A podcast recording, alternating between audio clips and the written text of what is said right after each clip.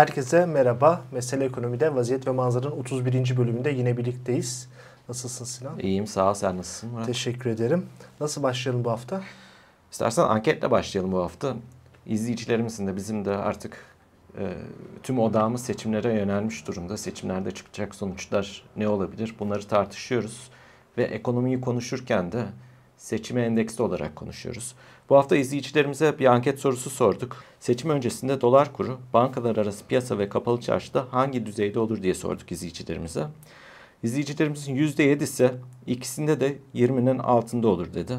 %45'e piyasalarda 20'nin altında, kapalı çarşıda 20-22 arasında olur dedi. %15'e ikisinde de 20-22 bandında olur dedi. %33'ü ise piyasalarda 20-22 arası, kapalı çarşıda 22-24 arası dedi. Ee, öncelikle nasıl değerlendiriyorsun? İlk olarak şunu söyleyeyim. Bazen görüyorum böyle bir değerlendirme. Ya ne kadar politika yapıyorsunuz diye. Yani bu ülkede zaten enflasyon yüzde kaçken fa- politika faiz oranı buradaysa ve bu nedenden ötürü de kur patlıyorsa kuru tutmak için de yine bir e, Bakanlar Kurulu'nun kararıyla alınan bir kur korumalı mevduat uygulanıyorsa e bir zahmet biz bunu konuşalım. Önce bir onu söyleyeyim.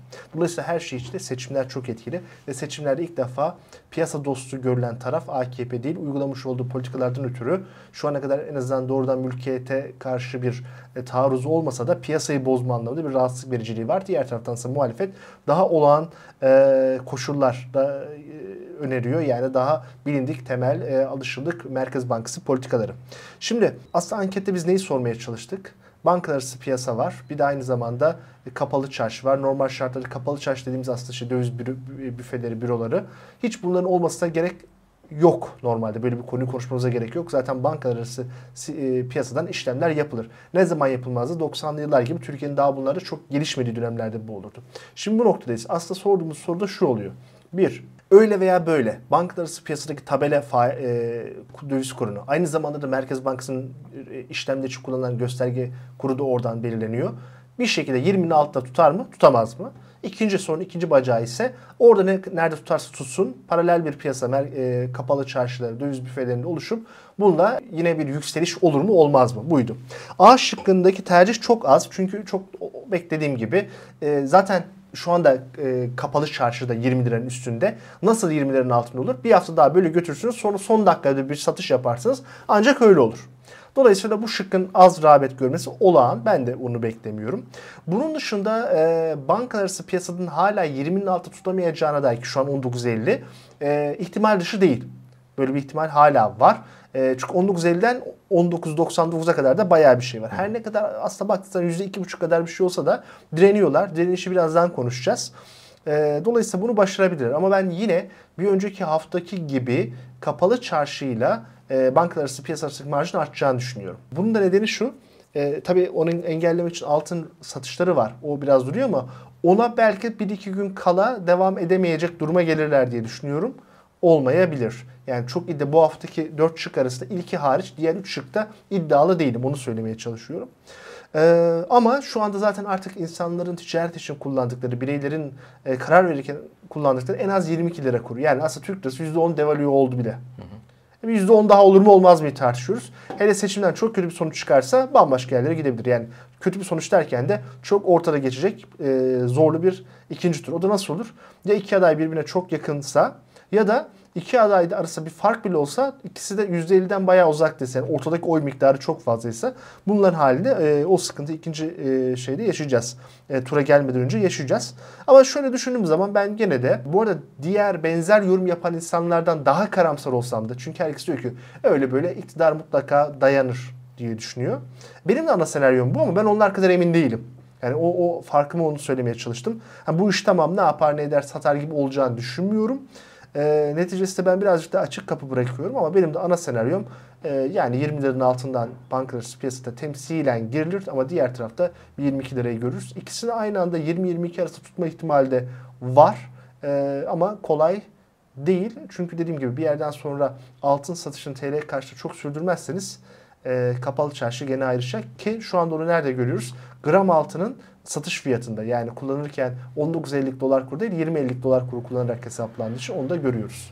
Peki altını biraz daha açacak olursak sen de söyledin altın satışı var. Bunu sormak istiyorum. Tabii bunu sorarken şunu da değerlendirmek gerekiyor. İşaret ettiğin gibi bir taraftan kapalı çarşı ile bankalar arası döviz piyasasındaki kur marjı da açılmış durumda. Diğer taraftan Merkez Bankası'nın döviz banknot stokuna baktığımızda orada da hızlı bir geri çekiliş var. 5,2 milyar dolar. Tüm bunları bir araya topladığımızda nasıl bir değerlendirme yapabiliriz? Şimdi piyasada e, bankacılık sisteminin içerisinde bulunan KD veya sentetik dövizi olan talep yüksek ama erişemiyorlar. Öyle olmayınca alternatif daha güvenilir piyasalara gidiyorlar. İşte onlardan da biri e, efektif döviz yani fiziki döviz, diğeri de e, altın. E, böyle bir talep var. E, Merkez Bankası farklı bir şey yaptı. Ben Merkez Bankası rezervlerini 3 gruba ayırıyorum. Bir, kolayca satılabilir olanlar. iki satılamayacak olanlar. Aslında her rezerv satılır da bunu çok kez yineledik. E, bir politik sonucu olur. O anlamda satılamaz. Bir de aradaki rezervler var. Şimdi o satılabilir kolayca likit rezervlerdeki miktarı tüketmeye çok yaklaşınca durdu.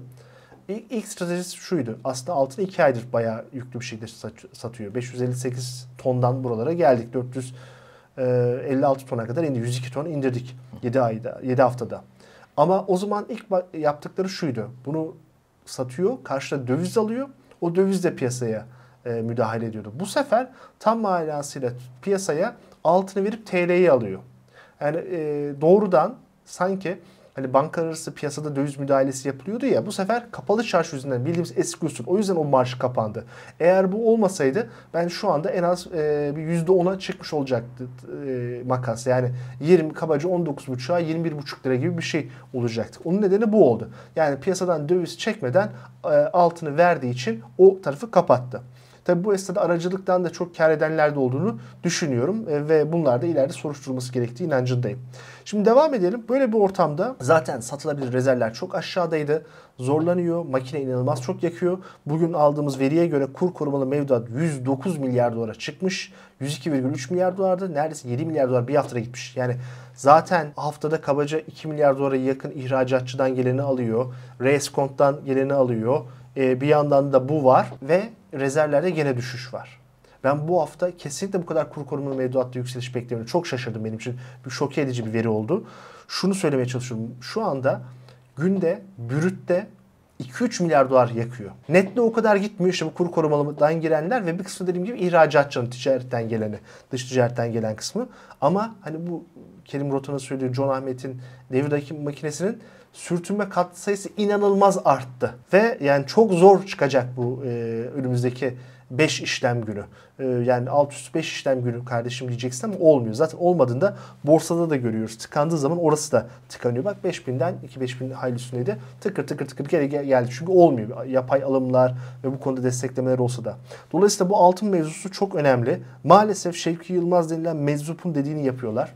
Yani elde ne varsa satmak. Merkez Bankası'nın altın rezervlerin bir kısmı bankalara ait, ticari bankalara ait.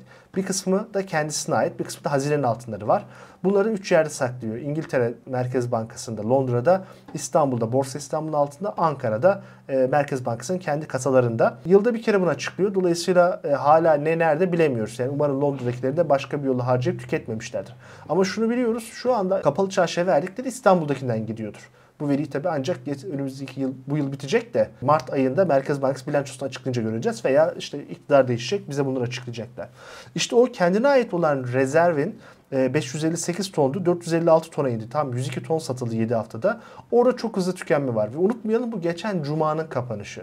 Yani ben bu haftada bunun 420 tona ineceğini ve seçim öncesi haftada 360-380 tona kadar inebileceğini eğer ilk tur sonucunda çok çekişmeli ve ikinci tur beklenirse bunun 180 tona kadar da inebileceğini düşünüyorum ve inanılmaz bir kayıp. Kabaca zaten bir tonda 61 milyon dolar gibi bir şey diyor ve inanılmaz derecede paramız gidiyor. Yani hakikaten çok çok kötü bir şey. Tabi o da piyasa fiyatından satıyorlarsa. Ona dair de çok şüphelerim var.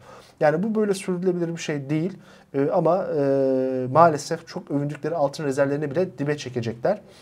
Hatta buraya da şunu eklemek gerekiyor. Toplam rezervlerde zaten tarih dipteyiz. Yani brüt rezerv, altın ve dolar, döviz 114 milyar dolar. Ama net 6 milyar dolar. Swapları düştüğün zaman eksi 53 milyar dolar. Hazinenin ikincisini düştüğün zaman eksi 67 milyar dolar. Muhtemelen seçmede eksi 75-80 milyar dolar gibi yerle gireceğiz. Eksi 100'e kadar da gidebilir mi? Gidebilir ama bence gidemez. Yani böyle bir kural yok. Her şey satılabilir ama dediğim gibi bir anda efektife yöneliş artarsa o zaman başka yerlere gideriz. Ben o yüzden şüpheliyim özellikle ama her şey ilk turun nasıl sonuçlanacağına bağlı. Onu da e, söyleyeyim. Dolayısıyla bu altın mevzusu çok büyük bir problem. Piyasayı daha normalmiş gibi gösteriyor ama çok büyük bir kayıp. şu anda yaptığın hepsinin suç olduğunu söyleyebilirim. Yani bu an şu anda Türkiye bir savaşa girse bir anda bir haklı davası Kıbrıs gibi diyelim yaptırım uygulansa Rusya gibi finansal sistemden çıkarılsa bizim silah alacağımız, gerekli gıda tedarikini sağlayacağız veya bambaşka şeyler için akçemiz yok. Satılan, yapılan şey bu. Tam da Şevki Yılmaz dediği gibi bu ülkeyi Darül Harp olarak görüyorlar. O yüzden de yağmalamaktan tereddüt etmiyorlar. Biz de yeterince bilinçli ve cesur olmadığımız için vatandaşlar olarak şahsen söylemiyorum. Bunları izliyoruz. El satmış ha ha ha ne güzel kur orada duruyoruz. Güzel kardeşim senin rezervinde, senin çocuğunun daha çok buna ihtiyacı olacak ileride. Zaten bunu da pandemide de gördük, depremde de gördük maalesef. Peki bunları önümüzdeki haftalarda tabii ki sonuçları da gördükten sonra konuşuyor olacağız. Yurt dışına bakalım bir de bu hafta Merkez Bankaları haftasıydı yurt dışı açısından. Fed 25 bas puanlık bir artış yaptı. Avrupa Merkez Bankası'na baktığımızda onlar da 25 bas puanlık bir artış yaptı. 3.75'e yükseltti. Hem Powell'ın mesajları hem Lagarde'ın mesajları var. Yurt dışı merkez bankaların, gelişmiş ülke merkez bankaların bu hamlelerini nasıl değerlendiriyorsun? Bundan sonra ne beklemeliyiz ve bizim gibi ülkeler nasıl etkileyecek bu? Şimdi yurt dışında e, manşet enflasyonla mücadele büyük ölçüde başarıldı. ABD 9'dan 5'lere kadar getirdi. Avrupa'da da Britanya'da da Britanya biraz daha geriden geliyor. Benzer durumlar oldu. Sorun şurada. Çekirdek enflasyonu yenemiyorlar. Yani enerjiden e, ve gıdadan kaynaklanan ki gıda fiyatları bayağı düştü, enerji fiyatları aşağı çekildi. Bunlar bitti. Şimdi geriye kalan. Burada biraz iş gücü piyasada da çok sıkı olduğu için yani zaten işsizlik oranları ABD ve Britanya'da %3'lerde, Avrupa'da, kıta Avrupa'sında %6'larda. Tarihi dipler bunlar onlar için. Doğal sınırda olduğu için e, ücretlerin artması gerekiyor. Ücretler arttığı zaman ücretlerin artması bir yandan iyi ama kötü yanında şu oluyor. İşte e, fiyat ücret e, sarmalı şeklinde bir gelişiyor. Evet enflasyonu durdurmak için talebi kısmak gerekiyor eğer üretimi arttıramıyorsanız. Onu da bu çalışanlardan yapmamanız lazım. Ama diğer yerleri yapamadığınız zaman bu iş işte acı reçeteye dönüyor. Bunlar yaşanıyor. O yüzden de enflasyon sevilmez. O başta en sondaki gelinmek istenmeyen noktaya hiç gelmemek istenir ama oralara gelindi. Şu anda da onu bastırmak istiyorlar. O çekirdek enflasyonu bastırmak için de olması gerekenden daha fazla faiz artırdılar ve daha uzun süre faizi burada tutacaklar. ABD Merkez Bankası resmi olarak bitirdiğini söylemedi ama az çok bitirmiş gibi oldu. Para çekmeyi devam ettirecek e, piyasadan. Kısa vadeli bu banka iflaslarından ötürü bir ekstra bir para vermişti piyasaya. Onun 400 milyar dolar kadar o kısa vadeli. Onun 200'ünü çekti. Kalan 200'e çekecek. Onun dışında her ayda 95 milyar doları tahvillerden çekmeye devam edecek. Ben burada bir sorun görmüyorum ama bankacılık sisteminde bu sefer 3 yeni bankayı daha konuşuyoruz. Yani orası gittikçe büyüyor. Sonuçta bu bankalar tam olarak batmıyorlar. ABD'nin TMSF'sine ve hazineye bu kadar büyük yük bırakmıyorlar ama konsolide olmuş oldular. Yani itibarları gidince bir başkası da birleştirip etmek gibi bir hale geliyor. Yani aslında bir nevi öndeki tabelayı değiştiriyorsunuz. Çünkü güvenmiyorsunuz. Yeni tabelada daha güçlü sermaye yapısına sahip oluyor. Onu koruyacağını düşünüyorsunuz. Dolayısıyla bu ortamda bu politikayı devam ettirecekler. Bu finansal rahatsızlıklar endişeler de olacak. Avrupa'nın işi daha zor. Avrupa'da çekirdek enflasyon daha katı bir halde ve Avrupa birazcık daha faiz artımı zaten geriden gelir devam da edecek. Ama ben Avrupa'nın e, tamamen bir resesyona girmeden bu süreçten çıkmasını kolay görmüyorum. Bence Amerika'da bir durgunluk yaşayacak. Bu çekirdek enflasyonu yenmek böyle olacak. Yine Britanya bu grubun hep söylüyorum en zayıf halkası. Japonya'da da bunu göreceğiz. Dolayısıyla gelişmiş ülkelerde ciddi bir sorun olacak. Özellikle 2023 yılının ikinci yarısından sonra bunu göreceğiz. 2024'te de bu faiz indirimleri başlamak durumunda kalacak. Ama faizini yeterince arttırmayanlar, enflasyonu yeterince durduramayanlar en son e, bu işleri yapma imkanları olacak. Yani Avrupa'dan bahsetmeye çalışıyorum. Avrupa bunu bugüne kadar iyi götüremediği için buna dair ciddi sorunlar yaşayacak. E, bir de şunu unutmayalım. Avrupa'da bu sefer daha hasta çocuk, e, hasta e, adam değişti. Yani bu sefer ilk defa mesela Almanya daha sorunlu işte bu kendilerinin kurmuş olduğu neoliberal dönemdeki e, modelde sorun var. Rusya'dan ucuz gazı alamıyor. Aynı zamanda işte e, normalde sermaye yatırımlarının önemli ölçüde e, sanayiye ayırırken bu sefer savunmaya ayırmak zorunda. Bunun da hepsi tamamen kendisinin içeriden aldığı mallar değil. Dolayısıyla o da bir açık verecek edecek ve e, daha verimli yerlere de yönlendiremeyecek. Neticesinde Almanya'da orada aksadığını söyleyebilirim. Güney kesim biraz hizmetlerden dolayı daha iyi ama oranın da bence tıkanacağı var. Yani dünya belli bir yerden sonra biraz iyimserleşti. O iyimserliği erken satın aldı. Çin'den sonra bir enflasyon balonu patlamadı ve Çin erken açıldığı için kış çok soğuk geçmediği ve yeni bir enerji krizi olmadığı için ve e, Avrupa e, Amerika ekonomisi durmadığı için bu gerçekleşiyordu ama bence o fazla iyimserlikti. Şimdi yavaş yavaş bu bankalar üzerinden bu gerçeklerle e, karşılaşmaya başladık. Bize gelecek etkisi dersek de şu. Zaten dışarıda koşullar kötüyken biz burada üşüyoruz. Dışarıda bir de fırtına olursa biz buradaki evin duvarları üşürse daha çok üşüyeceğiz.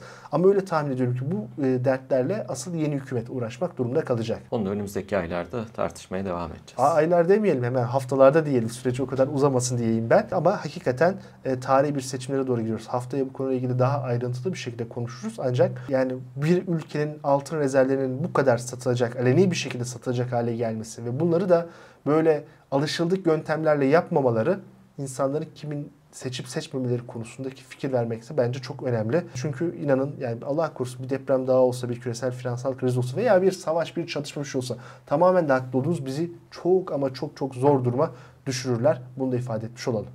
Çok teşekkür ederim Murat. Ben de teşekkür ederim. Bu haftalık da bu kadar. Bir sonraki yayında görüşmek dileğiyle. Hoşçakalın.